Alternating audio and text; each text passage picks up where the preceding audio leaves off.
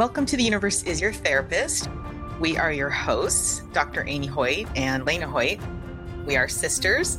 Take a seat and let's dive into this week's episode. Hi, Amy here.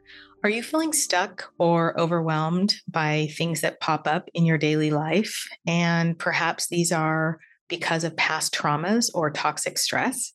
Have you tried traditional therapy and found that it wasn't enough? I know that was the case for me. That's why we developed the Whole Health Lab. Mending Trauma has put together a program that combines the latest research with proven methods to help you recover from trauma and move forward from these daily stressors and triggers. We use somatic therapy, EMDR, cognitive behavioral therapy, and internal family systems therapy. We use nervous system regulation and many other tools so that we can combine the best methods that are identified in the research to help you recover without being completely overwhelmed. So you can work on trauma on your own pace, your own time, and still with the mentorship and support of a highly trained, certified staff. That's us. No more waiting for appointments or sitting in traffic, driving to see a therapist. With our online program, the Whole Health Lab, you can access it from anywhere, anytime, even on an app. And the best part is, in honor of May being Mental Health Awareness Month, our listeners can get access to the full program for only $97 a month. So for less than a fancy cup of coffee a day, you can get the tools you need to recover from trauma and create a better future for yourself. Visit mendingtrauma.com/Whole Health Lab and learn more. Get your questions answered. We've got a frequently asked questions section, and sign up so that you can have this life-changing program in your world today. Don't let your past hold you back any longer. Take control of your future, and we can't wait to see you in the Whole Health Lab. Hello, welcome back to the Universe is Your Therapist podcast. We are glad you're joining us today. My name is Leina Hoyt, and I am a licensed marriage and family therapist in California. And I also do trauma coaching with people from all over the United States. And today I will be talking with you about the concept of pain and how we are either going to have pain now or we're going to have pain later when we have a difficult task in front of us. So I can remember years ago, I had a 17 or 18-year-old client come in, and her parents and her family had, as well as her friends, had all told her that she really needed to seek some counseling because she was involved in a relationship with a man who was 16 years her senior. And it was marked by a great power differential.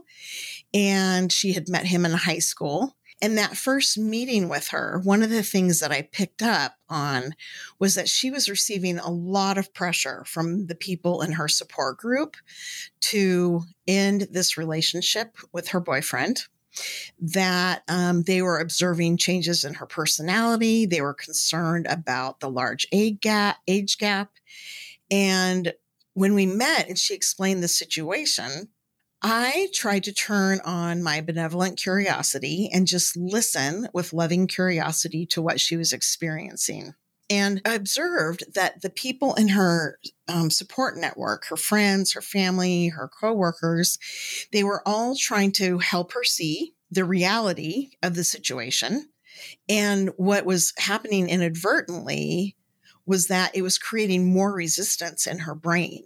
And so the more that the people who cared about her insisted that she had to end the relationship and that she shouldn't move forward with it, and that she should listen to them, the more her brain dug in its heels and decided she was not going to listen to anybody, and that she was just determined to prove people wrong.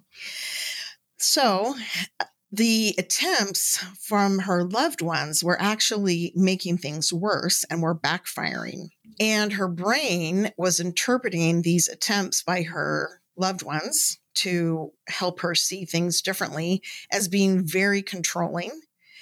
And in her mind, truly, their concerns were unwarranted or greatly exaggerated.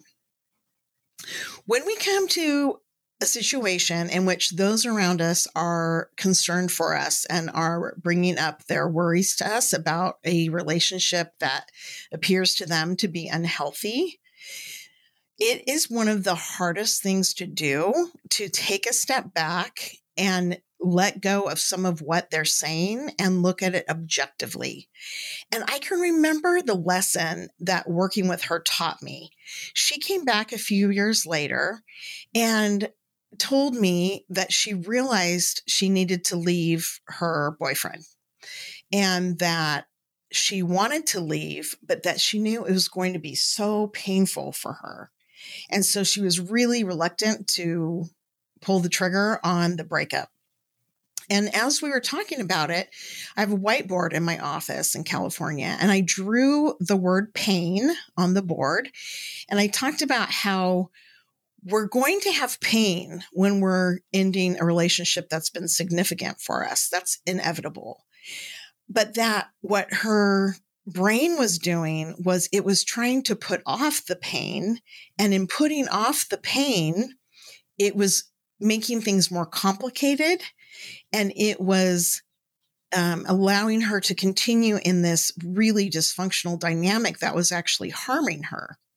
And so we talked about how the breakup is going to lead to pain. That's just part of what's going to happen. And that she could either have the pain now and complete the breakup and move forward, or she could hold off on it and she could wait until later to initiate the breakup. And either way, there would be pain. The interesting thing, though, is that we talked about in the middle, if you delay the breakup, she wanted to delay the breakup because it was so hard, which is understandable. Then you have all the additional complications and dysfunction that you're living through in the meantime. And you still have pain at the end when you pull the trigger on the breakup.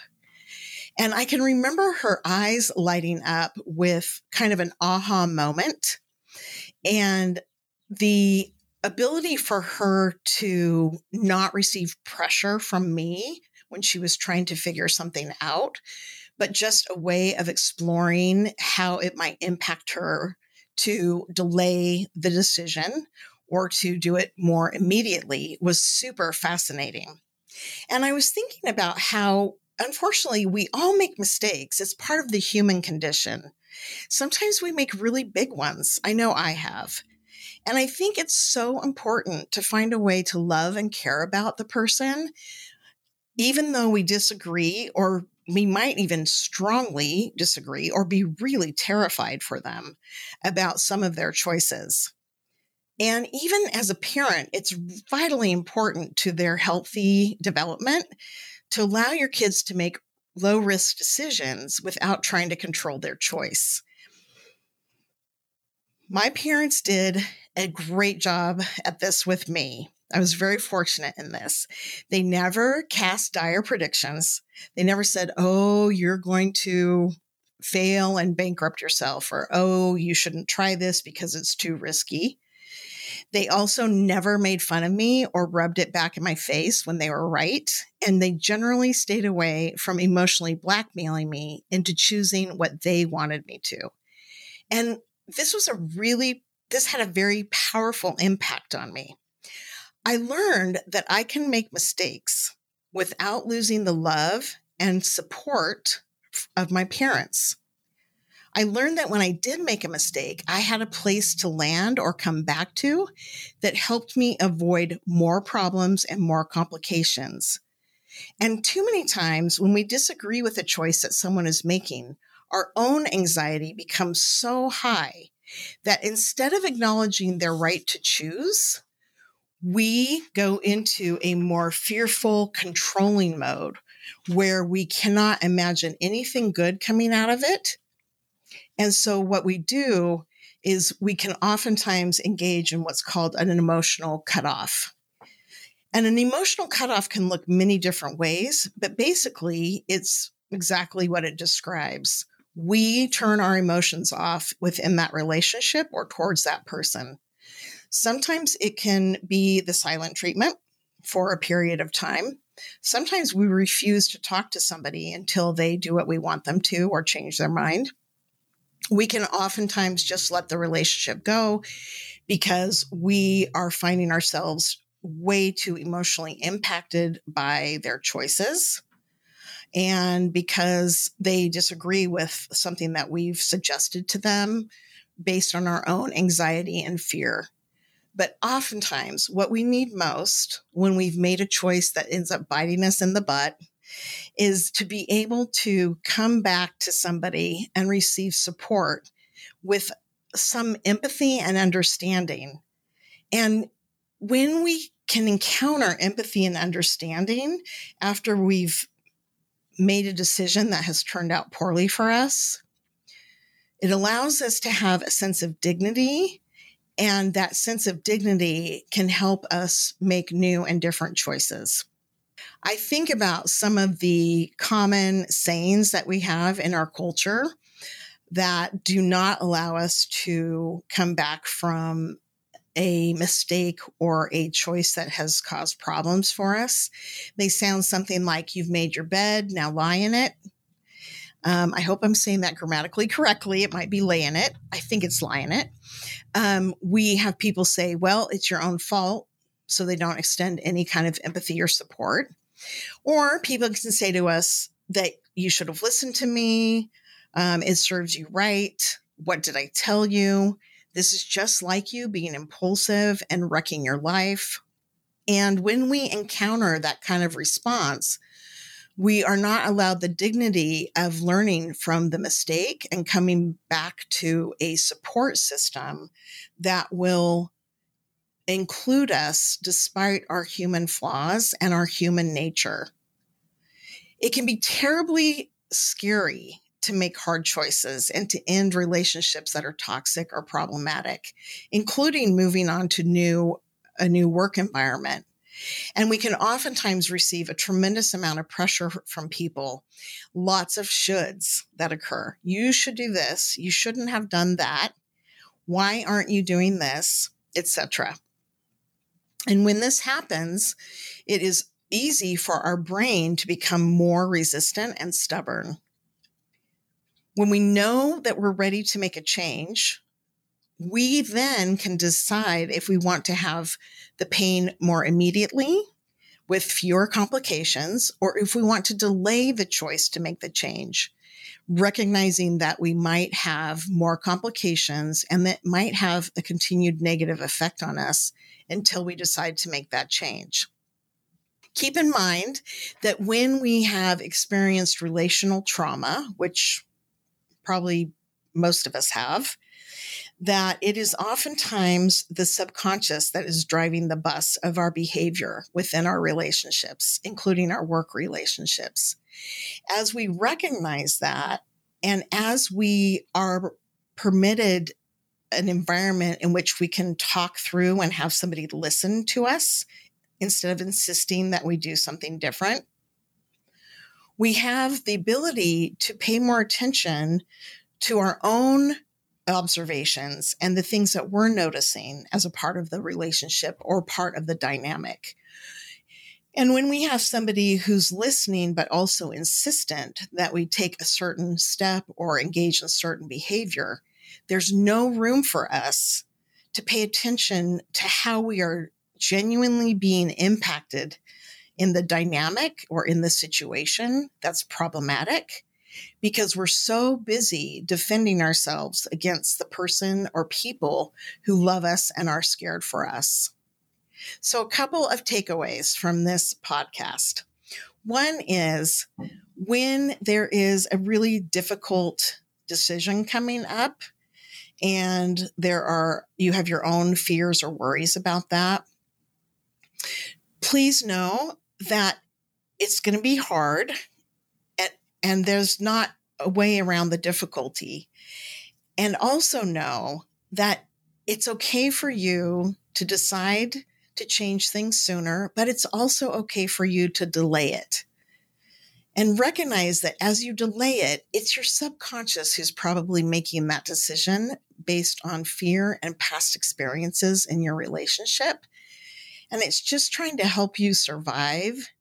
And the subconscious doesn't have a clear idea of what is truly life-threatening. So ending the relationship or moving on to a different job or finding a new group of friends truly can seem in the subconscious brain as if it might destroy you.